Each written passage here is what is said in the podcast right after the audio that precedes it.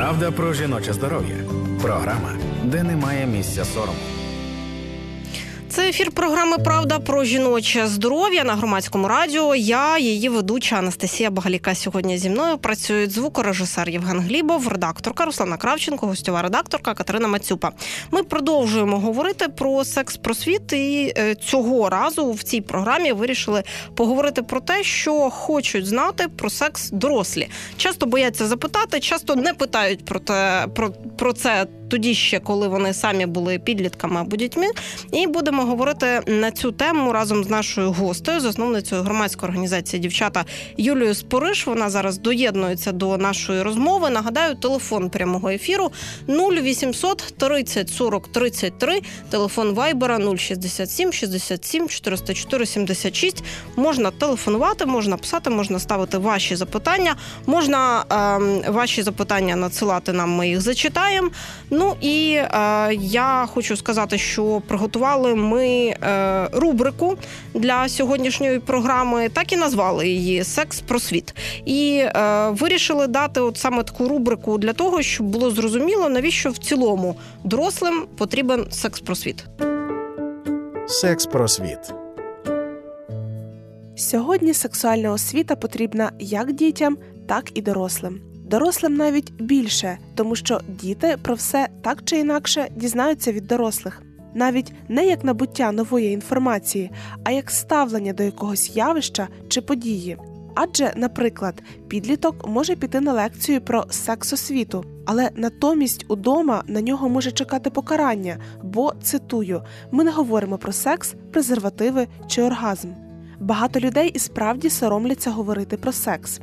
44-річні чоловіки не знають, де клітор і навіщо він узагалі. А жінки часто вважають нормою не відчувати оргазму і сприймати секс як обов'язок. Про задоволення своїх бажань часто годі й говорити. Для того, щоб такі стереотипи не виникали, і потрібна сексосвіта. Довгий час таке просвітництво вважали непотрібним і таким, що деморалізує, мовляв, секс процес природній, і людина зобов'язана вчитися всього на практиці. Однак часто цього не стається, і людина зберігає свої стереотипи на все життя. Коли секс стає буденною темою, зникає багато комплексів, і всім, врешті, стає комфортно. Секс просвіт. Такі наші редакційні висновки про секс-просвіт. Запитаємо, чи збігаються вони з висновками нашої гості Юлії Спориш, засновниці громадської організації дівчата. Пані Юлію, доброго вам дня. Вітаю, Анастасія. Погоджуєтеся з нами, що секс-просвіт дорослим потрібний саме для того, щоб зруйнувати свої старі стереотипи. Е, погоджуюсь, але я б ще додала, що дорослим секс-просвіт потрібен для покращення якості їхнього життя. А от е, чи часто стикалися з тим, що до вас звертаються дорослі люди, які е, насправді страждають від якихось своїх е, стереотипних уявлень, чи від того, що вони чогось не знали і продовжують не знати? Ну, оскільки ми займаємось просвітництвом власне підлітків, то дорослі до нас потрапляють з позиції.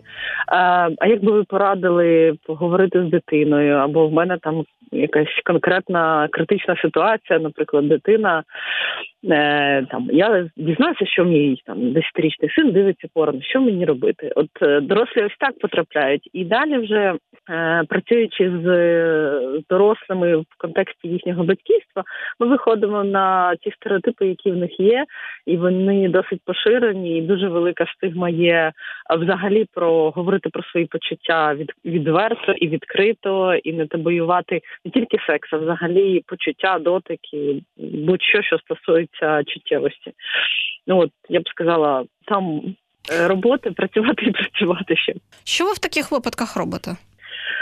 А, ну, ми починаємо з того, з який був досвід е, в конкретного там тата або мами, які до нас звертаються, тому що найчастіше всі приходять з тим, що зі мною про це ніхто не говорив. Спеціальних знань у мене немає. Е, Блогерам е, є там, я дивлюсь якихось блогерів, але е, не знаю наскільки там інформація, яку я отримую, вона релевантна і як взагалі пояснити пояснити це своїй дитині. І починаємо. Ну, власне, трохи схоже на прийому психотерапевта. Да? Чого б ви хотіли в результаті, як ви почуваєтесь, що саме вам складно говорити? Бо багатьом дорослим власне важко пеніс називати пенісом, а вагіну вагіною. І навіть ми не говоримо вже про ту точку G. Е, взагалі секс сприймається, ну як ви казали, щось щось природнє і що не потребує там додаткової уваги. Але всі ми знаємо, що запорука гарних гарного сексу це гарні стосунки і чесність з собою. Да? Спочатку дослідіть себе, а потім вже е, розкажіть своєму партнеру, що вам подобається. От за вашими спостереженнями, чому дорослим людям часто буває важко вимовляти слова пеніс і вагіна? Ем, це ж табуйований словничок, скажімо так. Е, знову ж таки, коріння всього цього в радянському союзі, де сексу не було і е, сексуального виховання не було. І зараз, коли ми обговорюємо, от, власне, наприклад, останній приклад нас була лекція з старшокласниками. Це були діти віком 15-17 років, і вони Е, у нас була дуже конкретна тема контрацепція. Да? Це вже були досить дорослі діти, і вони е, і ці дорослі діти мені задавали питання: от скажіть мені, будь ласка, чому ви з нами говорите про це в 16 років? Чому ви не говорили з нами е, там в 7, 8, 9? Чому ви нам не розказували про згоду, про те, що я завжди можу сказати ні, про те, що е, мої почуття важливі, що не треба там стерпиться, злюбиться. І цитата, от цитата молодої жінки, які 30 років, вона каже, е, що для мене гарний секс це той секс, де було не боляче, і після якого не було соромно. От з якими ще стереотипами у дорослих людей про секс стикалися? Дуже багато стереотипів про ЛГБТ е, спільноти, що це все, що це хвороба, це треба лікувати, і е, ну насправді дуже багато. От я читала дослідження, які проводив це стосовно ставлення батьків і вчителів до комплексної сексуальної освіти. Е, там власне вчителі дуже сильно транслюють стереотип, що це хвороба. І що всіх всіх представників ЛГБТ плюс спільноти треба ізолювати від дітей, ніколи не показувати. Але знову ж таки на фокус-групах ті ж самі вчителі потім кажуть, що в нас в школі е, там е, був випадок дитина, і ця дитина вона була е, на межі самогубства власне через те, що її не приймали, і батьки батьки не могли змиритися з таким станом речей. І потім, тільки коли батьки вже змінили своє ставлення, зрозуміли, що вони втратять дитину і допомагали фахівці, вони вирили з цієї ситуації. Ось це ну, традиційні гендерні ролі про те, що дівчинкам рожеве і пісеньки співати, а хлопцям вчити математику і, е, і будувати космічні ракети. Класика жанра. Гендерні стереотипи дуже сильно впливають на на секс і на сексуальне життя всіх не тільки дорослих, а й а й молодих людей теж. Так, я от якраз перед ефіром е, гортала Фейсбук. Мені трапився допис у спільноті батьки СОС, де скаржаться на е, посібник, який затвердили для полтавських шкіл, там де йдеться в основному про основи сім'ї, я так розумію, так і е, зокрема поширює цей посібник посібник інформацію про те, що скільки має бути статевих партнерів і таке інше. Ну тобто починає е, знову підживлювати і давати новим поколінням е, цю е, стару стигматизуючу стереотипну інформацію і таким чином ще й дітей, які зараз входять в школу, залучати до цієї просто парадигми бачення світу через те, що от у жінки секс має бути тільки в шлюбі, і тільки з чоловіком, і все. А а якщо у тебе не так, то ти просто не така, і далі тебе можна стигматизувати як завгодно. Ну, е, Анастасія, я б знаєте, що хотіла додати, що а, всі там антипоборники, да, ті, хто виступає проти комплексної сексуальної освіти, взагалі в Україні, вони дуже часто е, наводять приклад, що якщо ми будемо дітям розказувати про секс е, там в 10 років, то в 13 вони точно почнуть їм займатися. Е, і звичайно, ці поборники не знають е, зворотньої статистики, що діти, які Е, там з молодшого шкільного віку е, отримують знання про про себе, там про своє тіло, про відносини. Вони навпаки е, від них пізніший термін початку статевого життя, і немає зовсім ніякої кореляції з кількістю партнерів і так далі. Але цей стереотип, що якщо діти будуть знати, знання дорівнює активна дія, він досить сильно вкорінений і. Ну от деякі школи, наприклад, нас зі своїми лекціями не пускають, тому що кажуть, ви навчите наших дітей займатися сексом. Я кажу, на лекції про контрацепцію? Да. Так буде. Я кажу, добре, почекаємо. А от з вашого досвіду, чому дорівнюють отримані знання про е, секс, про своє тіло, про свої кордони? Е, ну найбільше за що ми що ми адвокатуємо, це те, що е, там підліток дитина має право на доступ до якісної інформації, да, до різносторонньої. Е, ми по суті розширюємо да, цей тунельний світогляд сучасних підлітків про про те, що норма буває різною, що немає єдиного правильного варіанту, немає єдиного правильного варіанту там сім'ї, е, що нуклеарна сім'я, де є мама, тато та дитина, е, найчастіше вже не є нормою в сучасному світі. Якщо ми подивимось, хто насправді виховує дітей, то це дуже часто, особливо в пострадянських країнах, це мама і бабуся. Да? Е, Якщо ми подивимось, чому забороняють, чому там е, наше суспільство проти для того, щоб встановлювали в сім'ях е, одностатеві шлюби, щоб щоб вони встановлювали дітей, знову ж таки, це е, ці страхи, які е, надумані. Ми показуємо дітям, що е, норма дуже різна, немає єдиного стандарту. Е, якщо ми будемо говорити про ставлення до себе, до свого тіла, що е, будь-яке тіло це ок. Що таке нормально? Дуже часто нас питають, що таке нормальне тіло? От як зрозуміти, що я нормальна? Ти нормальна, ти гарно почуваєш тебе, руки, ноги, е, все в порядку, є окей. А далі там які що значить, от які там розмір грудей, це це нормально. Ну такі, які є, то й нормальний. Ні, ну як ну це ж мають бути якісь стандарти. Хто сказав, що мають бути стандарти? І от коли ти кажеш, що от от е, якщо ми відкриємо там інтернет, інстаграм, телебачення, ми бачимо там певний тип жінок. Я говорю, дівчата, ви там переважно всі ходите в фітнес-клуб. Зайдіть в фітнес-клуб роздягальну. Яких жінок ви там бачите? Різних. Е, худеньких, товстеньких, з розтяжками, низького зросту, великого, з великими грудьми, з малими е, немає норми. Так само це цікавить і хлопців. У нас на лекціях з сексологом, де ми чоловічу фізіологію досліджуємо, хлопців дуже цікавить, а що таке нормальний пеніс? А нормальний це який?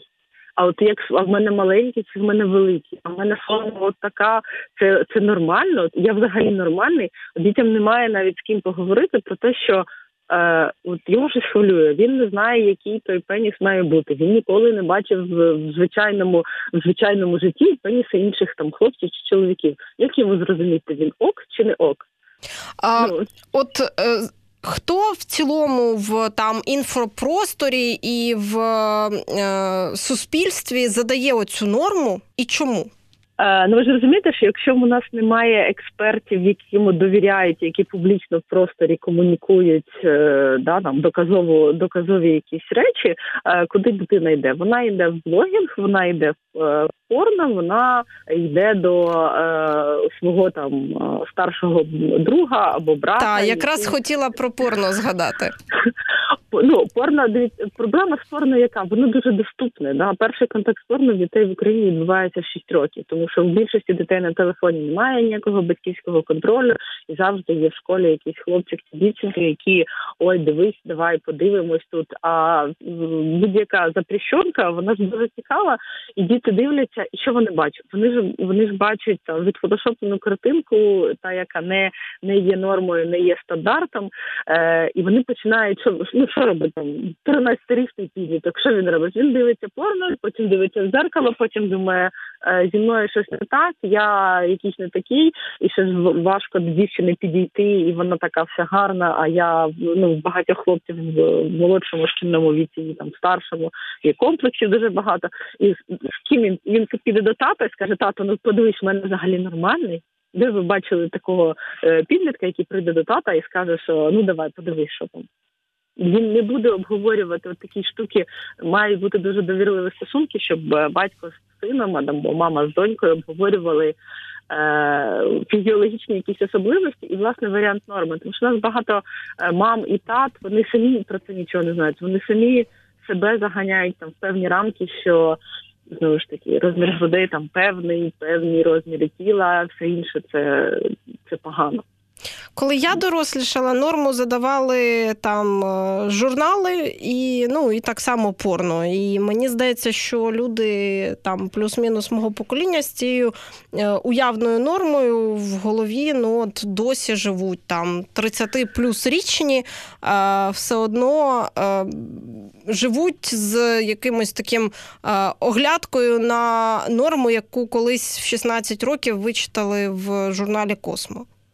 Ну да, і ще викривлення сприйняття взагалі ну порно воно ж нормалізує насильство, е, і багато ну взагалі в принципі багато чоловіків, які е, виростали на цих порнофільмах, вони в звичайному житті мають проблеми з сексом зі звичайною жінкою. Да? Звичайний чоловік і звичайна жінка. А в кожного з них є викривлене сприйняття, і от до моменту, поки вони не сядуть, не сядуть і не обговорять, чому власне. Е, як хоче, чого хоче один партнер, чого хоче інший, і тут вже мистецтво, скажімо так, переговорів і е, мистецтво через рот розказувати, що ти власне хочеш і що тобі подобається, е, і дослідження. Ну все, що стосується дослідження своєї чуттєвості, тільки зараз набуває такого, ну скажімо так, популярності, і нібито від там від медіа і від соціуму жінки і чоловіки отримують ніби такі дозвіли, самі собі дозволяють бути чуттєвими. І от Насправді проблема ж не не просто позайматися сексом, бо сам технічний акт е, він досить короткий, да, там 5, 6, 10 максимум хвилин.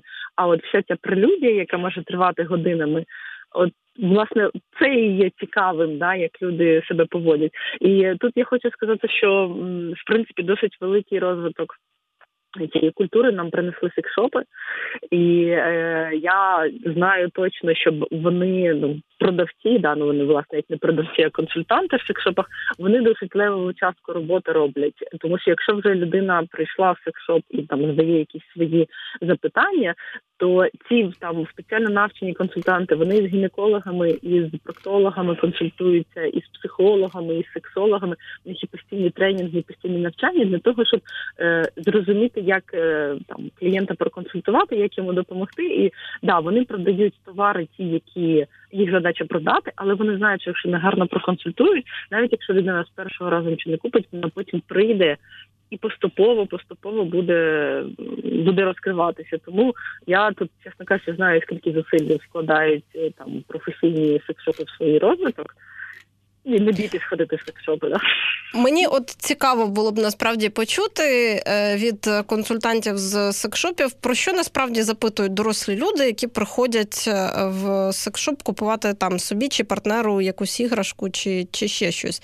І що, які питання вони ставлять, що їх цікавить, тому що мені здається, що от е, в наш час, коли е, інформація є доволі доступною, е, здавалося б, є у дорослої людини якийсь застарілий там вкоренілий стереотип щодо інтимного життя. Відкрий інтернет, спростуй його, але все насправді не так просто. Чому? Ні, ні, ні, це відкрий інтернет. Ти маєш знати, що саме ти хочеш спростувати. Маєш дойти вже до того рівня, там зрозуміти, що ага, в мене є там насправді мені там подобається анальний секс, але анальний секс це ж погано. Це треба собі спочатку дозволити, щоб тобі подобався якийсь певний вид, сексуальних практик. Або як е, на прийомі ну, от у нас є психолог, з яким ми працюємо, і вона консультує підлітків. Каже, дівчина Власне, в неї там е, основна мета походу до психолога це розібратися зі своєю сексуальністю. Я там асексуальна чи бісексуальна, і вона потім на якомусь там 10-му чи 20-му санці ця е, дівчина розізнається, що мені взагалі подобається, коли мене зв'язують. Я, значить, якась ненормальна. Ну і там е, психологи кажуть, що ну, взагалі то статистика така, що багатьом там більше ніж 70% пар подобається там, коли їх зв'язують. І вона навіть дитина навіть вмикає камеру в процесі, каже, що серйозно, я нормальна. І от вся тема, яка пов'язана з нормою і з табоюванням своїх власних почуттів і прийняття, тому що тобі може подобатись щось таке, що ти там раніше вважав неприйнятним для себе, але ти там розвиваєшся, більше про себе дізнаєшся, і тобі може там це сподобатись. Як про це дізнатися? Тільки е, тільки спробувати, да, і методом. І от власне консультанти в секшопах вони допомагають, вони обережно запитують, е, що вам подобається, що ви хотіли спробувати, з якою метою. Там чи був досвід використання іграшок до того, чи не був. Е, Ну от там народжувала партнерка, не народжувала, тому що це все теж впливає. І от ну так вони власне і виходять на те, щоб запропонувати саме те, що спробувати там починають зазвичай з маленьких простих речей. Е, Всі дуже сміються з цих фалоімітаторів, але ну щоб них сміятися, спочатку купіть і спробуйте, що з ним робити. А от як е, дорослій людині, яка е, живе і не знає, що у неї є стереотипи, що у неї чи у нього є стереотипи, які заважають їй жити, зрозуміти, що вони у неї чи у нього взагалі є? Е, ну дуже часто це випливає, якщо ми говоримо про батьків, коли батьки починають е, цікавитись темою, а як же дитині розказати про секс, і що я власне буду розказувати дитині про секс, е, все починається з дуже таких е, світоглядних штук. А секс це взагалі е, виключно для розмноження, чи секс це для задоволення. І от коли ну, більшість людей, які розуміють, що секс що в 22-му вже столітті секс це не для розмноження, виключно не виключно для цього, а для отримання задоволення. І коли ти підходиш до сексу як до я це роблю, тому що я хочу отримати задоволення. Далі ти думаєш.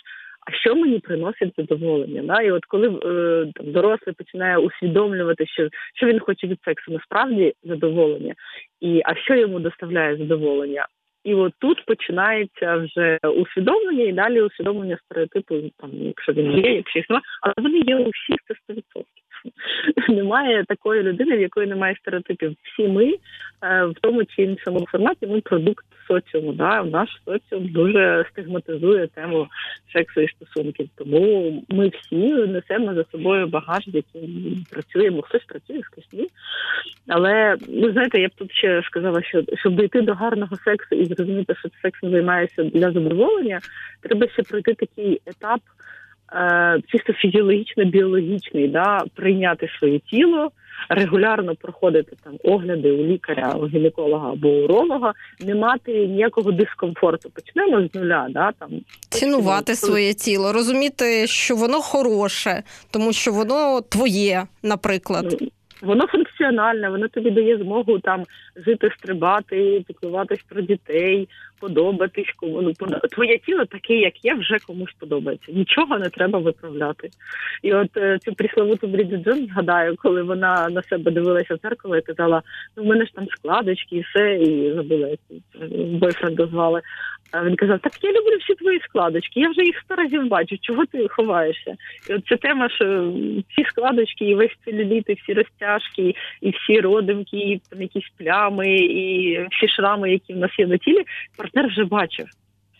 Що ви там хочете прикрашати і покращувати? Вже вже все було, вже всі все бачили. До речі, от це розуміння, що е, індустрія краси як індустрія, яка весь час намагається в нас щось змінювати і покращувати, продавати нам все нові і нові продукти. Воно теж дуже багато що змінює, мені здається, в е, світосприйнятті дорослих людей, ну дорослих жінок, зокрема. А чи бували у вас в вашій практиці такі випадки, що е, дорослі е, після після того, як там своїх дітей е, приводили на лекції, або там діти приходили на ваші лекції, вони теж починали е, до вас приходити, щось запитувати, е, чи ходити в цілому і слухати те, про що ви розповідаєте підліткам. Е, ну, у нас є така історія, коли е, ми робили лекцію для підлітків. Хто мама мама однієї дитини була на лекції, вона потім е, замовила для своєї компанії таку лекцію для своїх співробітників. Часом буває так, що в нас запитують консультації в індивідуальному порядку. Що от, от у вас класна лекція, у вас все так легко. Ви там ви про такі складні теми говорите досить зрозуміло і там ну нічого не приховуєте, але й не, не не, прикрашаєте, що секс це не завжди приємно, секс це не завжди корисно, е, що є там нездорові сексуальні практики, да, і чому відрізнити, запитують індивідуальні консультації. Е, І буває так, що після того там батьки розуміють, що їм е, що в них самих є якісь е, бар'єри, які їм треба подолати, і переважно вони потім йдуть просто вже на терапію до психологів або до сексологів, до сімейних до сімейних сімейних е, терапевтів то парою інколи ходять. Але це знову ж таки. Ну ми, ми в Києві. В нас досить так, є можливості, є фахівці. Е, і є такі випадки, але їх не так багато. Як дорослі інакше поводяться на лекціях ніж діти. Так, да, дорослі більш закриті. Діти діти більш відкрито е, задають запитання, вони більш дорослі вже тільки десь під другу частину лекції вони починають розкачуватись і вони відкриваються, і потім вони там в принципі досить багато дорослих задають анонімні запитання. Вони не не задають їх вголос, да, тому що вони соромляться. А, Та сама наша там звичайнісінька лекція про контрацепцію, коли ми кажемо, що 40% чоловіків не вміють правильно одягати презерватив на цьому зазвичай щось десь падає в аудиторії, бо бо хтось розуміє, як він завагітнів, або чому чому сталися ті ці інші ситуації. Е, Дорослі більш більш скуті, тому що діти діти вони приходять отримати інформацію, вони вже більш в такому безпечному просторі, вони вже підігріті, дорослі трошки трошки складніше відкриваються. Мені, от якраз поки ви говорили, спало на думку, що е, я знаю дорослих, які е, на темі про секс починають поводитись як підлітки, і якимсь там чином, я не знаю, гигикати, е, нервово сміятися, червоніти і таке інше. Або е, я розумію, що є дорослі, які будуть просто боятися прямо запитати. Так, да, для цього ми даємо все це правильно. Для цього ми даємо перерву і листочки для анонімних запитань. Працює і на підлітках, і на дорослих, тому що е, соромляться. Ну дорослі досить багато соромляться, тому що ми говоримо про якісь фізіологічні речі. Там, ну наприклад, про те, як е, нікотин, як паління в цілому, впливає на там збудження, на задоволення. Чому да, яка фізі, фізична природа цього явища? Да, що нікотин звужує судини. Е, в нас мікроциркуляція крові порушується, да, і власне для того, щоб пеніс став е, був в нормальній ерекції, куріння. Чому шкодить? Так само коріння шкодить і жінкам в плані отримання задоволення від сексу, тому що гірше, е, просто гірше кров'ю ем, снабжають е, гірше гірше гірший кровоток, тому да, чому тютюн Е, там, окрім того, що для жінок там тютюнопаління вбиває естроген, і це там швидше старість, да? чому як це впливає на якийсь секс? Коли ти через такі речі якісь заходиш, це в принципі багатьох багатьом цікаво, і вони там починають два плюс два складати. Ага, чому там в мене там з певного віку почались там я гірше став щось відчувати. А от що саме соромно? Соромно е, запитати, тому що там в е, дитинстві чи в підлітковому віці не давали питати прямо і тема табуйована, е, і це вже вкорінилося як звичка. Чи соромно не знати чогось от в дорослому віці? Е, от про соромно не знати, ну взагалі практично ну так середній середній надгромадянин він дуже мало знає про про своє тіло, про секс, про про чуттєвість. Е, Сором, власне, що подумає, чи я розбещений, або що мене це занадто цікавить, або я там залежна від сексу. Ну от, такі речі скоріше вони соромляться цього, але знову ж таки, нас не так багато. Ми не так багато працюємо з дорослими, щоб робити там якісь кількісні висновки. Але те, що ми відчуваємо, це власне сором, е, сором взагалі обговорення свого сексуального життя, і що воно взагалі їх цікавить. Тобто, в принципі, сама тема, що мене цікавить секс, це вже соромно. Um... Якщо е, от ви стикаєтесь з закритістю від дорослих, то е, ну, ви згадували, що допомагають там анонімні запитання, але ж е, коли людина отримує відповідь, вона має якимсь чином почати більш довіряти лектору чи лекторці, правильно? Як дорослі відкриваються в цілому? А, ну, ну коли вони розуміють, що ми е, от вся вся та штука, що немає норми, що норма дуже індивідуальна і е, правильна. Якщо ми говоримо з точки зору задоволення, не з точки зору медицини, то е, правильно як правильно знає знаєте лише ви і ваш партнер. Все е, далі ви просто маєте відчувати, чи вам вам це подобається, не подобається, хочете ви щось змінити, чи не хочете. Знову ж таки, там стереотипна ця штука про скільки разів е, там на тиждень, на місяць пара має займатися сексом. Ну це дуже індивідуальна. Це залежить від того, яка пара, в якій вона ситуації, скільки років вони разом. Мені одразу там... хочеться запитати, що означає має, кому має. Ну, це я це нормальне питання з, з лекції. От е, норма, це знову ж таки, от яка норма? Нормально, це скільки? Я от от якщо мені хочеться сексу один раз на місяць, взагалі нормально, а може мені взагалі не хочеться сексу? Ну я таке нормальна? лібідо. Ну але хто ж це ж треба собі дозволити, хотіти або не хотіти? Взагалі, от про прийняття того, що ну, певні ну певні там періоди, ти взагалі тебе щось цікавить, тебе інші пріоритети або свій ресурс енергетичний, ти витрачаєш на щось інше. Тебе немає, не залишається. Секс це задоволення, це не що, що потрібно для виживання там да зараз, у 22 столітті. Тому всі ці нюанси дозволь собі. Е, жити так, як ти хочеш, да, займатися сексом тоді, коли ти хочеш, так як ти хочеш, з тим, з ким ти хочеш, в тих обставинах і в тій ситуації так довго чи так е, швидко, як тобі подобається. Оце все про ну про себе, про те, що я насправді хочу. В моїй бульбашці досить багато є. Ну як досить багато? Це я розумію, що це мене просто такі люди оточують. Досить багато є людей, які ходять або ходили до психологів. Але я не знаю е, особисто, або, можливо, просто е, не знаю е, такого факту. Е, людей, які б ходили до сексологів. Мені здається, що сексологи це ще більш щось табуйоване в уяві там пересічного нашого співгромадяна чи співгромадянки. І е, ну, як в цілому. Е, Потрібно артикулювати для того, щоб людина наважилась піти до сексолога. Насправді це ж е, все одне і те саме. Да? Наскільки ми готові працювати з проблемою, наскільки а ми вже усвідомлюємо, що в нас є проблема. Ну найчастіше до сексологів все таки потрапляють пари. Е, пари або один хтось із пари, кого це бентежить, і хто готовий про це говорити. Е, часто до сексологів попадають ну. Скоріше потрапляють чоловіки через урологів, тому що їх дуже хвилює там якась еректильна дисфункція або там е, неможливість окуляції без там якогось порнографічного стимулу або без чогось. Це це ж не фізична проблема, да це проблема в голові.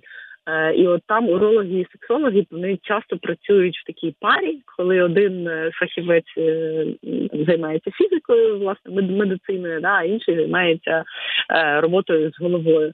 Е, і потім через е, одного в парі е, приходять, ну можуть прийти на сумісні консультації. Да? Але знову ж таки, це досить такі пари, які е, хочуть, щоб у них був гарний класний секс, і були гарні стосунки, і вони е, готові там зробити цей крок. В нас не так багато там фахівців, які з цим працюють. Індустрія тільки починається, і фахівці тільки починаються, і часто сексологами стають психологи, да, які починали там з сімейної терапії, вони там підвищують кваліфікації, переходять в сексологи. Е, ну, оскільки ми працюємо з сексологом, я звичайно знаю е, пари, які ходять на консультації, я знаю там сімейна терапія, але знову ж таки буває так, що виходить там пара ходить на дві-три консультації, потім вони е, об'єднуються, що кажуть, це ні, в нас насправді все окей, це сексолог нам тут щось нав'язує. Вони об'єднуються проти сексолога, і в них пара звідсіється, і вони перестають ходити. Да? Е, ну є ще такі, що ми будемо дружити разом проти сексолога, тому що він щось там розказує, що нам щось купати треба, а воно взагалі все ок, і пари повертаються своє звичайне життя, але з, з контексту, що вони вже вирішили свої питання. Тому е, мені здається, що всі ті, хто е, ходять до психолога, де успішна практика. Ця хто знайшов свого терапевта, хто довго в терапії, вони е, там часом можуть запитувати консультацію сексологів, бо це як ти ходив до терапевта, звичайно, да, але часом тобі треба лор або там дентист. Так само. Ми от коли готували цей ефір, е, цей і попередній, де ми говорили про ті питання, які е, ставлять про секс е, підлітки, що турбує підлітків, які саме знання про секс. Мені спало на думку, що, по-перше, різні покоління турбують якісь різні проблеми е, і різні набір питань. А по-друге, ну ясно, що в кожному конкретному віці нас турбують різні речі. От якщо б я вас запитала з вашого досвіду, е, що конкретно турбує підлітків, а що конкретно турбує дорослих щодо сексу, то як би ви відповіли? В чому різниця? Е, ну, підлітків цікавлять технічні питання. Да? Вони ще не знають про ну, там техніку, про як підготуватися до першого сексу, а скільки це триває. А, от а нормальний в мене пеніс, чи нормальні в мене груди, от взагалі як влаштоване тіло, там якась базова інформація їх цікавить. Е, старших е, молодь, ну от, наприклад, ті, хто старше 17 років, там 17 до 25, в принципі, вони в них запит іде на побудову стосунків. Що секс це лише один із елементів побудови стосунків, і там запитання від дітей: а чи можна побудувати там міцну сім'ю один раз на все життя? Чи можна прожити життя і не розлучитися? Або от питання від дітей, е, як пробачити зраду. Е, От е, я б сказала так, в середній, в середній такий молодий середній вік, їх цікавить власне побудова стосунків. Да? Більш старших вже такі, які вже народили дітей, які вже там більший стаж е, спільного життя, їх цікавить збереження якості стосунків. І знову ж таки, секс це лише один із елементів е, стосунків. І от ну знову ж таки, в кожному віці своє цікавить, і, і е, що ми хочемо? Ми хочемо там просто мати гарний секс в там 25, 35, і в 55, і в 70 у нас зовсім різний секс. І запити про секс різні. І взагалі, оця тема, що секс у старшому віці, секс після 60 років, взагалі табуйовна тема. У нас же нібито в країні пенсіонери сексом не займаються хоча це не відповідає дійсності. Мені здається, що це це залежить від того, от е, як е, швидко покоління, яке готове говорити про свій досвід, доросте до 60, так швидко ми дізнаємось, що такі займаються. Ну, принаймні, табуйованість теми можливо буде знижуватись з роками. Ну да, але ну, це так цікаво, коли е, от, діти там 15-річні усвідомлюють, що окрім того, що їх батьки сексом займаються, ще й дусі бабусі можуть займатися сексом. Ага. І от на цьому етапі всі так та ладно. Ну, що, твоїй бабусі 50 років. Що таке 50 років? Нічого. Ну, в принципі, от і і такі, а і такі у, у дітей зразу так прямо видно, як у них такий мислительний процес. Ага, ну інтересно. Ну, вони так отримали інформацію і пішли переварювати. А дорослі, е, ну дорослі ті, що яким, наприклад, там 40-45 зараз років, да, вони просто трошки е, з таким зострахом ставляться до того, а який вже в них буде той секс, там 70. Да, і uh-huh. тема, чи буде він взагалі в них немає. В них є запитання, який, да, і які нюанси там фізіологічні, все одно там є е, вікові зміни, є там менопауза жінок, да, як цю менопаузу пройти, як зберегти якість сексуального життя вже в дорослому віці.